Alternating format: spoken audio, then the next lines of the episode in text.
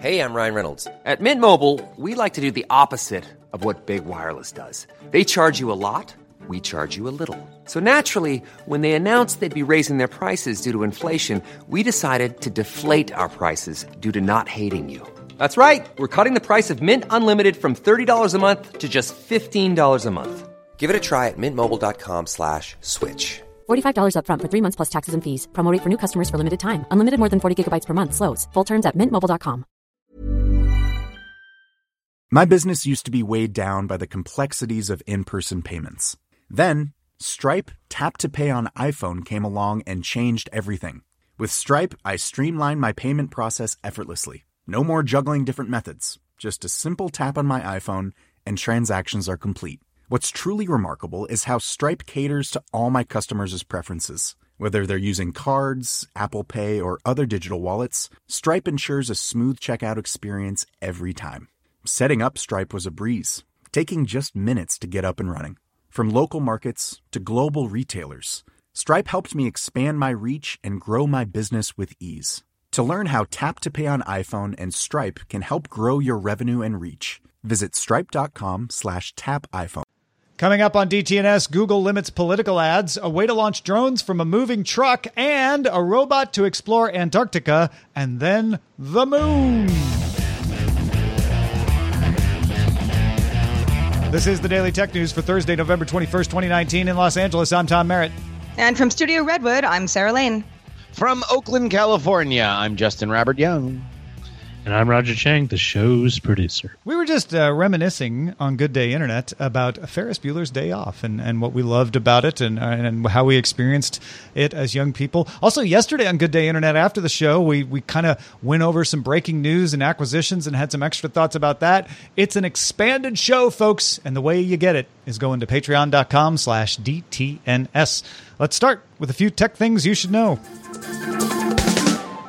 Microsoft announced that its forthcoming $250 Surface earbuds won't ship until spring of 2020 and didn't provide a specific date. Now, the company's original plan was to have at least the white version of the headphones shipping by holiday season, with the gray model perhaps coming later. Uh, Surface hardware chief Panos Panay tweeted that the delay is due to some software tweaks.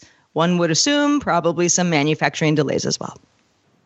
Google began rolling out updates to G Suite to add in AI features. Google Docs adds AI grammar checker and smarter spell checking, with spelling autocorrect coming soon. Google Calendar will now use Google Assistant to read out appointments, as well as create, reschedule, and delete appointments by voice.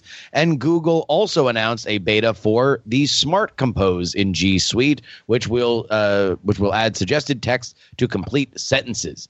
That is already, of course, in use in Gmail. Google announced it will now pay up to $1.5 million for hacks of its Pixel line of Android phones. Specifically, Google said in a blog post it'll pay a million dollars for a full chain remote code execution exploit with persistence, which compromises the Titan M secure element on Pixel devices. And how do we get to 1.5 million? Google will also pay $500,000 for exploits that exfiltrate data out of a pixel or bypass its lock screen. So if you do both of those, you get $1.5 million. Google will offer a 50% bonus to any of its rewards if the exploit works on a specific developer preview version of Android. So all of that trying to get on top of these bugs before the hackers, the bad hackers do, the attackers. Valve announced details about its virtual reality game Half Life Alyx. Players will play as Alyx and use gravity gloves to grab things otherwise out of reach. The game is set between Half Life and Half Life 2, but Valve recommends players should play all the way through Half Life 2, Episode 2.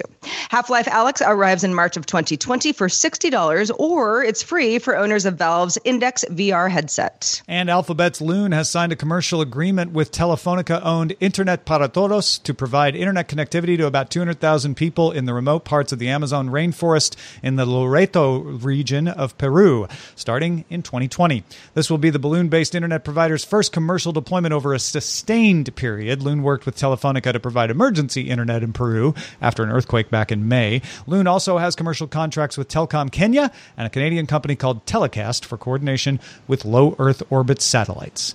All right, Google Duplex. Justin, what's new?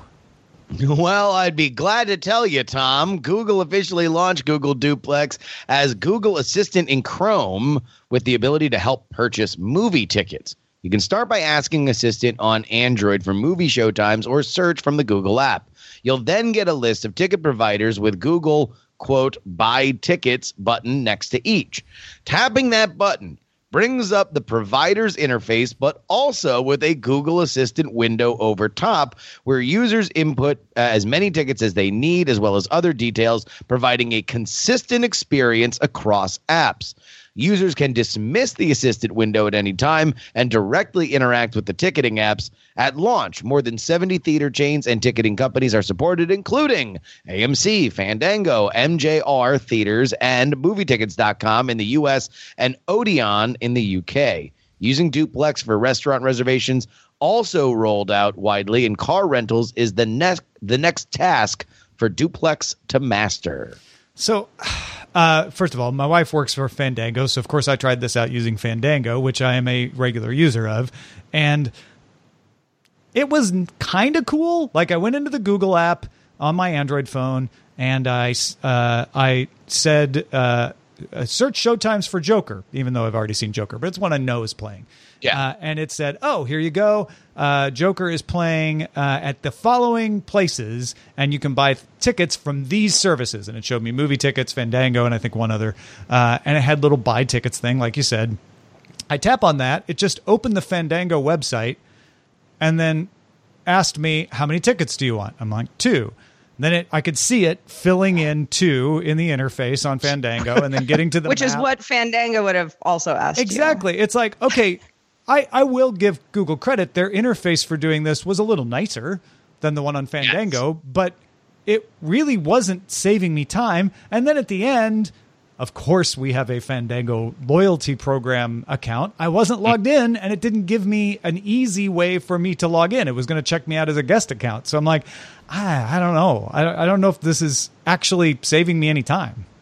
Uh, spoiler alert, it's not. And it's, it's kind of a, well, I mean, look, it could if they could find different ways that they can enter into your experience with the phone before you would want to go to an app or during an experience where it is it's perfect then yes that's where having the uh, os side uh, of you know shepherd helps but it, this is kind of a new trend where it's the same philosophy that apple has with their apple tv thing that you don't need to go into these apps look we can aggregate and have a smart way where you can know uh, throughout many apps how to deal with this kind of stuff i don't know really where it goes ultimately and sometimes it works better than others but I don't know. Uh, it, it just sort of, to me, seems like a war on filling things out, and so we're going to have you fill things out. Well, it's yeah, it, it especially because you can you can you can uh, dump yourself out at any time. You're really just going through the steps that the website would have you go through, or the mobile site would have you go through anyway. Movie tickets seems like a good place to start. Car rentals, okay, then that gets a little bit more interesting, right? Car rental sites not necessarily known for having a streamlined experience when you're trying to get something that's a good price. So if you if you like the Google Duplex interface, and Tom said. Was kind of a little bit nicer than what it would have been otherwise. And you just know as more services are added down the road that it's always going to kind of act the same way.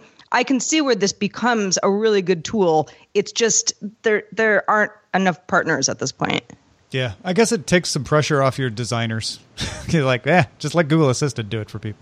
Yeah, Well, that too. I, I also I do wonder whether or not there is a kickback there, like an affiliate thing with some of these. Oh, I'm sure there is. Yeah.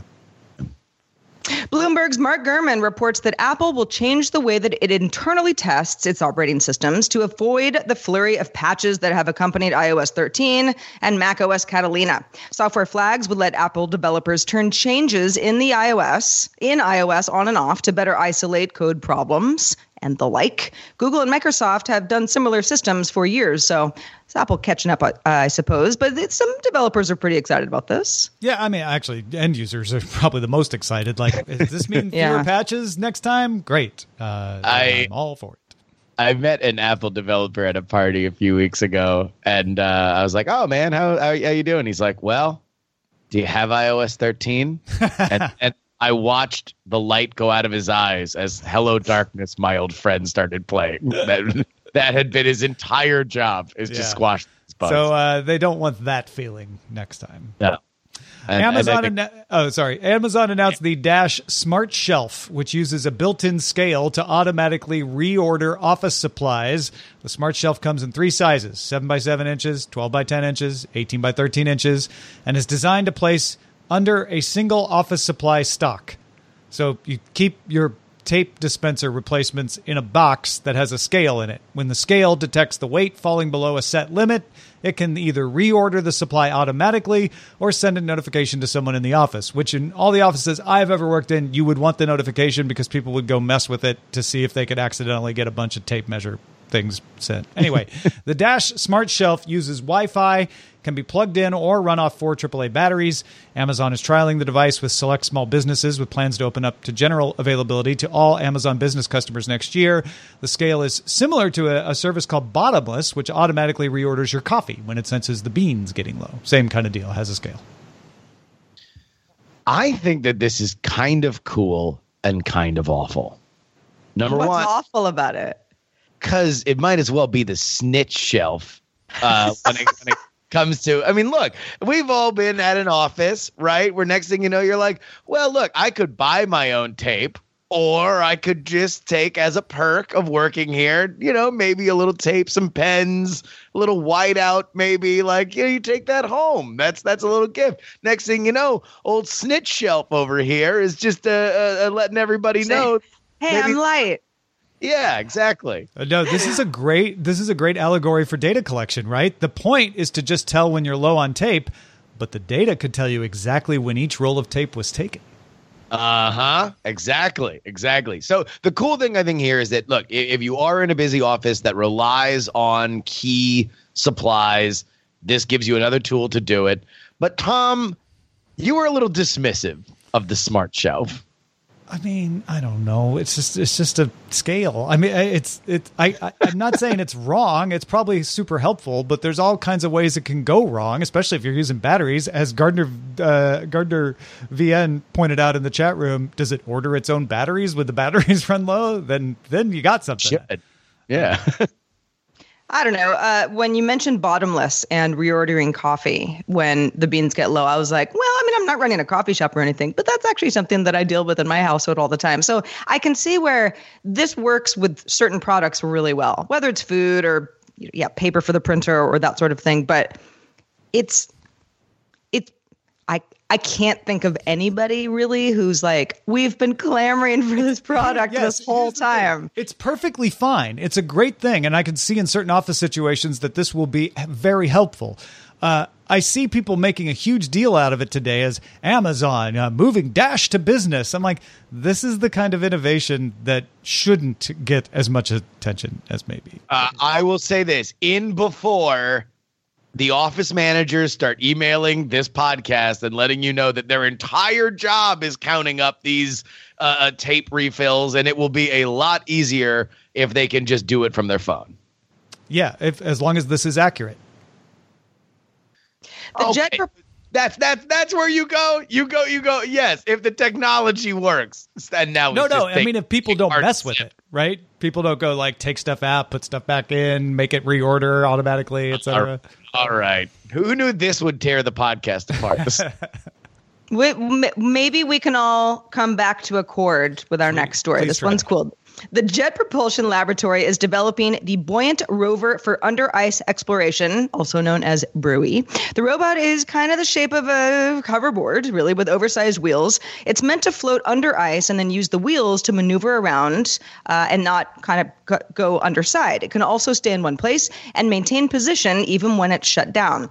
BRUIE will now go to Australia's Casey Station in Antarctica for extended deployment tests. Its scientific instruments, some of which look for signs of life, will be tested for accuracy and precision there. Yeah, so uh, a lot of the, the moon missions that are happening now to, to various moons around Jupiter and Saturn uh, do involve rovers, but they have to go on the surface. Uh, and if they go underwater at all, they would just sink to the bottom. So this is a way to say we're going to make it float, but with wheels so that it can roll around on the underside of the ice. You're right, Sarah. This has brought me back uh, to to loving technology again. It, we're we're all saved. Uh, this this is great, and and of course, we just had Ariel Waldman on talking about Antarctica, so it, it felt uh, kind of like, oh yeah, we kind of know about what's going on down there. So this this will be one of those projects that that are going on into Antarctica, like she was talking about.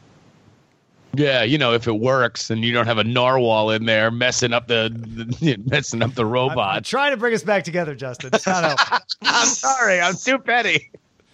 Uh, no, this is this is really cool. This is uh, this is a good example of robotics uh, being used in. But you know, I mean, this can actually be used into Antarctica. They've actually tested it in Alaska and and the Arctic Circle as well. Uh, so it, it space is its target application, but there could be, as with space programs all the time, uh, side applications that will help as well. Uh, let's not stop there with the robotics. Scientists at Caltech University and NASA's Jet Propulsion Laboratory, again in the news today, have created a drone launching system called Streamlined Quick Unfolding Investigation Drone, or SQUID for short. Uh, that's a backronym if I ever saw one. The mm-hmm. quadcopter folds up roughly into the shape of a U.S. football that's 27 centimeters long and weighs 530 grams. I imagine the people at the JPL would say, no, it's supposed to be the shape of a squid head. That's why we called it squid, but that's what it looked like to me. Has four spring loaded rotor arms that will unfold into place in less than a tenth of a second after being launched. The system uses a modified pneumatic baseball pitching machine to fire the folded up quadcopter at about 35 miles per hour. The machine unfolds and rotors start turning around 200 milliseconds after launch. That's super fast. So it's stable and hovering in less than a second. Uh, the system can also launch a quadcopter from a moving vehicle, with one demonstrating firing it from a truck going 50 miles per hour. The Squid designers will now work on larger prototypes and mission specific versions for Mars and Titan.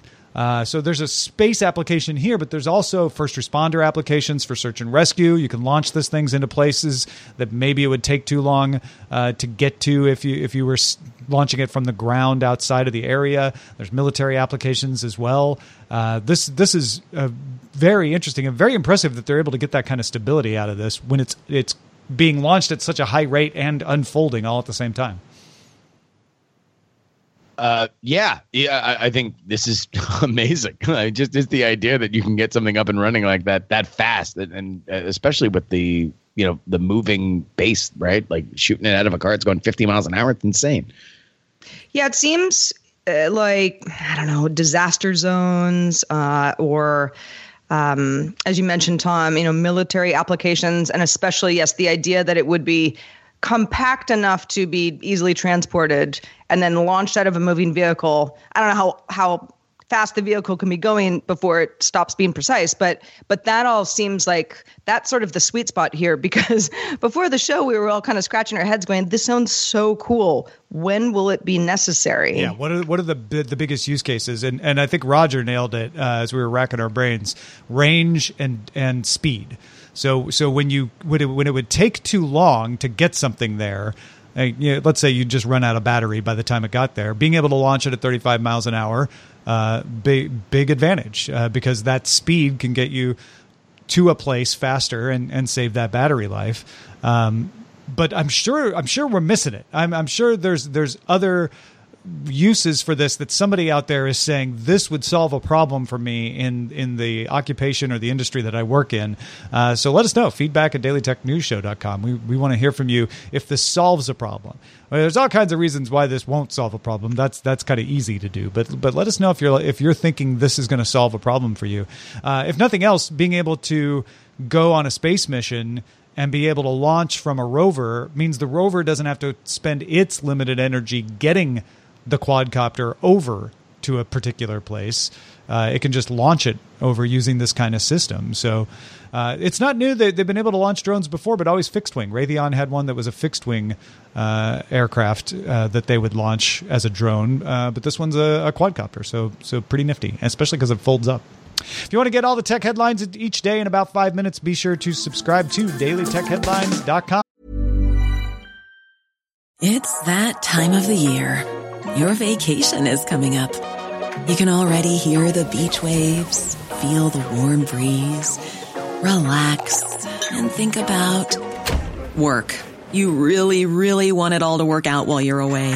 Monday.com gives you and the team that peace of mind. When all work is on one platform and everyone's in sync, things just flow wherever you are.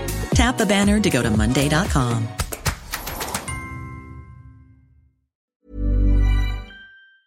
My business used to be weighed down by the complexities of in person payments. Then, Stripe Tap to Pay on iPhone came along and changed everything.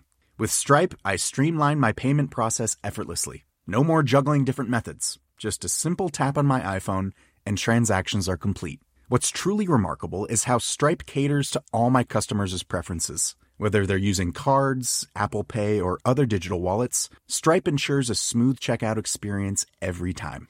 Setting up Stripe was a breeze, taking just minutes to get up and running.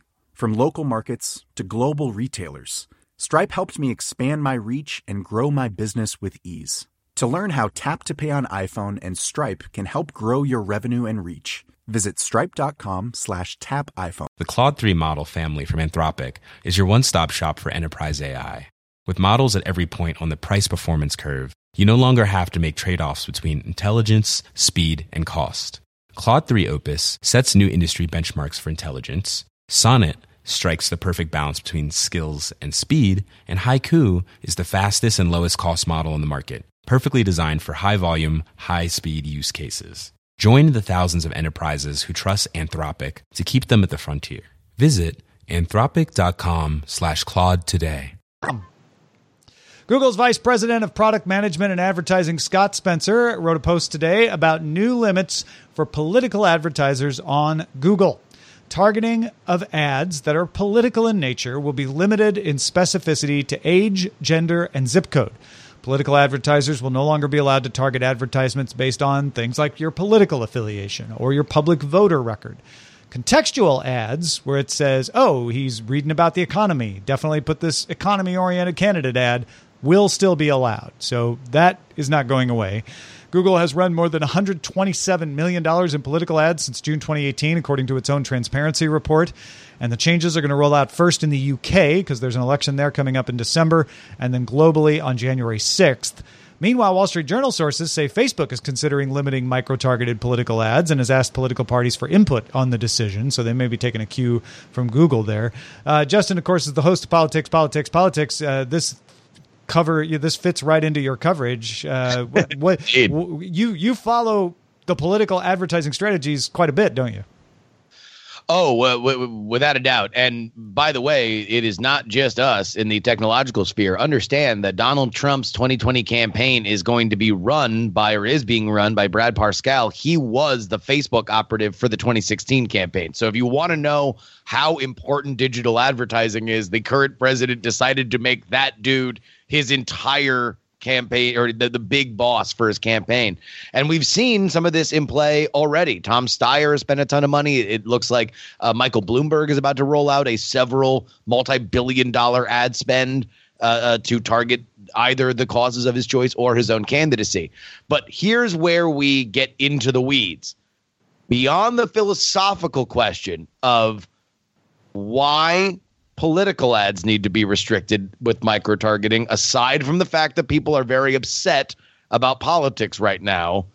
Why is this different than trying to sell you a mop? There's there's a philosophical thing there, uh, and and beyond that, I don't know if this really succeeds in doing anything but selling dumber ads from Google and Facebook to a market that is ravenous to buy them, therefore incentivizing these campaigns to buy more ads. Right, because if you're like, "Ha, huh, man, uh, we're, we're we can only target zip codes and we can't target political aff- affiliation, so we're we're wasting a lot of money uh, putting ads in front of people who hate us and disagree with us. I guess we'll have to run more ads to make sure we get in front of all the people that we could persuade." Yeah, or they they find different ways to do it. Remember that micro targeting is something that has existed uh, since direct mail was a thing. The the first real pioneers of this kind of stuff uh, would buy magazine subscription lists. So if they knew that you were uh, subscribing to Guns and Ammo and you were in a very important Iowa or uh, uh, Iowa or Ohio district, then they're going to target you based on your zip code and the fact that you are already into this kind of thing by way of uh, uh, the magazine that you subscribe to. This is just the far more evolved version of it. And again, we kind of get into the two things philosophical question, like I mentioned before, but then also there's the enforcement question of uh, exactly how much are they really going to be able to make sure that these political ads are actually not using the highly micro targeted uh, tools that they are going to ban them from uh, and will political ads just fundamentally shift as they always have? Uh, uh you know when you couldn't spend all the money uh, via a candidate then they went to super pacs and that's kind of the basis of the citizen united question. Is this just the next step to political ads fundamentally looking and sounding different because they have to get around these restrictions for micro targeting. Yeah, I would imagine so, right? Because every time there's a new requirement, uh, you see a new weird behavior. You know, uh, ju- I'm Justin Robert Young, and I approve this message. For yes. instance, uh, so so I, I, would look for that. Uh, the upside, if there is one here, would be to Google's policy in particular, would be that you will now see ads that maybe you wouldn't have, uh, which will allow you to then say, "Oh, I didn't realize that was going on," and that that is a that is a, a, way of encouraging transparency. Like one of the things that people fear is when everybody is just getting the ads that are that are meant for them. Suddenly, we don't realize what's going on with the the the other side with with the other candidates. And I'm not talking about ones you would vote for, but like people being aware and saying, "Well, hold on, let me." You know, in my personal conversations, I can now be aware that that's a message that's being pushed out there. Maybe that has some upside because we all become a little more conversant with what the conversation is going on. But is that the point? I don't know. Or no, it's not the point. Just, it's definitely not no. the point. And that's that's my one question. And I don't. Uh, Google is allowed to do whatever they want. Facebook is allowed to do whatever they want with their platform. Although there is a little bit of an eye roll from me when it comes to like, oh, okay, well, we're going to hamper micro targeting when micro targeting is literally the point of your platform. It's why they have built these gigantic campuses that they currently reside in, is because they have the ability to micro target. Ad sales power both of these companies. But why? Give me the philosophical reason why. Well, that it's because everybody knows that political advertising using this kind of technology, not just on the internet, but with this kind yeah. of data, uh, is a weapon that can be used to win. And because of that, and because of ignorance about how it's used, part part of that is just ignorance because people don't understand how it works. Part of it is ignorance because it's so new and nobody understands what the implications are and how how and, and what it can do. Uh, people are afraid, and so they press companies to do something. And I'm not saying companies shouldn't do something even before the the the work is in to find out what actually how this all works. But you see stuff like this, which is like, eh, we don't know if this is really going to do anything, but at least you know you won't have micro targeting you you won't have something that is we know very effective. So if we can blunt the effectiveness of political ads in general i guess that helps question mark. I mean uh, and then we could say we did something. The only thing i would say to that is a lot of your listeners, like me, are old enough to remember the glowing pieces written about how Barack Obama was running the campaign of the future in 2008, doing exactly this. Knowing in, in glowing terms, we were talking about how the Obama campaign knew house by house who was going to support them and which the key houses would be. If they could flip this house on a neighborhood, then maybe the whole neighborhood would go. So uh, I, I think that that is look, we have had a very tricky history with this kind of stuff. Obviously, a lot of this uh, we are we are getting to grips with, but uh, uh, it was not always the demon seed that we are pretending that it was, uh, uh pretending that it is now. Well, and even if you haven't been pretending it's a demon seed, uh, there's just a lot of data FUD out there. Like, oh, wait, you're using data? That's bad, right? I read a headline that said data collection is bad. And so anything a company does that reduces data collection makes them feel like they're looking good to people. Because let's be honest, those political parties, all of them, uh, no, still know that information about which house they can flip uh, to to make something happen, even if they can't target an ad on Google. It's not like it takes that information away from them. Last thing before we wrap up, uh, Facebook spending alone for uh, the political candidates that are currently running up until the end of October, forty four point eight million dollars. That's how much people spent on Facebook. Yes, uh, all the candidates, all including Donald Trump, who spent thirteen point five million. So that's less than Google had in since June 2018, but over it's a different. It's not really a comparable. Oh no, yeah, yeah, yeah, not really comparable. Hey, thanks everybody who participates in our subreddit. Political stories end up there all the time. You can submit your own stuff you want us to see and then vote on others at dailytechnewsshow.reddit.com. Also, if you haven't already, join our conversation in Discord. You can join by linking to a Patreon account at patreon.com slash DTNS. Let's check out the mailbag. Oh, let's. In fact, we got a video message Mark sent in, a really nice one for our team, and particularly Justin Robert Young. Hmm. Good day, Internet. Good morning, Julia. Good night, Rob. I just wanted to say thank you guys. I've been a long time listener since a previous incarnation of the show where Tom somewhat unwisely let Becky Worley zap his arm with a laser, and I've been following the show ever since. I, I, I just wanted to say thank you. It, it has been a phenomenal journey. It's been a phenomenal show uh, all through while I was working in a tech based job. And even now that I am on a working sabbatical and doing a little less direct tech, uh, maybe a little bit more the, the shadow IT stuff that uh, I used to complain about. Uh, there's a story there. Another day, another time. And while I had the gear up to record a little demo for the listener feedback show, I, I wanted to record this thank you because it, it has been absolutely phenomenal. You, you guys are one of the three podcasts I love enough to support on Patreon. Matter of fact, I created a Patreon account to support DTNS and Cord Killers the second those were available. Uh, so, Tom, you're going to get two of these because I'm going to record these for each of the three shows I support. And for those wondering, uh, Politics, Politics, Politics is the most recent addition to the uh, Supported by Me Club. Uh, so, w- w- without dragging this out any further, because I'm trying to keep this short, thank you guys. I absolutely love it and appreciate it. Your longtime supporter. No, that was awesome. In fact, Mark was really nice, uh, nice enough to to send us one for Cord Killers that, that we played at the end of the Cord Killers episode last week. So that was that was very sweet. Thank you, thank you so much, Mark.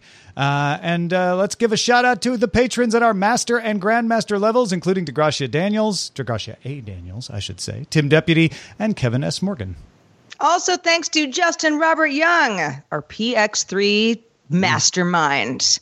Uh, Justin, uh, you mentioned before the show it's been a bit of a busy week for you. Indeed, it has. Obviously, we have the impeachment hearings that just wrapped up uh, a few minutes ago, actually, and the debates. Uh, all of it is covered in the PX3s this week. We had one yesterday that primarily focused on the impeachment hearings, and then we will have another one tomorrow that not only will feature uh, a little discussion about the fallout from the debates and where we can look forward from here, but also an interview about the history of Hollywood in politics. And we go all the way back, like the studio heads in the pre talkie era, the ever fluctuating relationship between star power and the elected offices of the of America. Fantastic, folks. Go check it out. Don't miss it. And uh, also, don't forget that we have holiday cards we want to send you. You just need to be a Patreon as of November 28th. So if you're not a patron already, become one.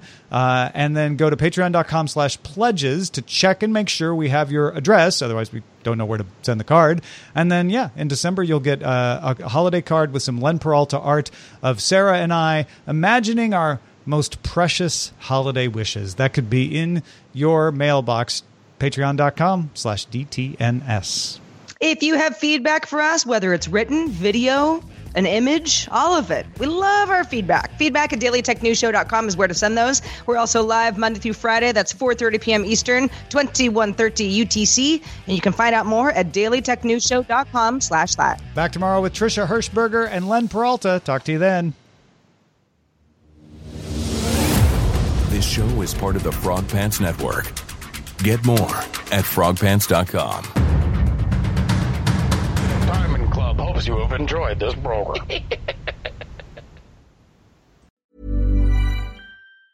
Hi, this is Janice Torres from Yo Quiero Dinero. If you own or operate a business, whether it's a local operation or a global corporation, partnering with Bank of America could be your smartest move. By teaming with Bank of America, you'll enjoy exclusive digital tools, award winning insights, and business solutions so powerful you'll make every move matter. Position your business to capitalize on opportunity in a moment's notice. Visit bankofamerica.com slash banking for business to learn more. What would you like the power to do? Bank of America NA, copyright 2024.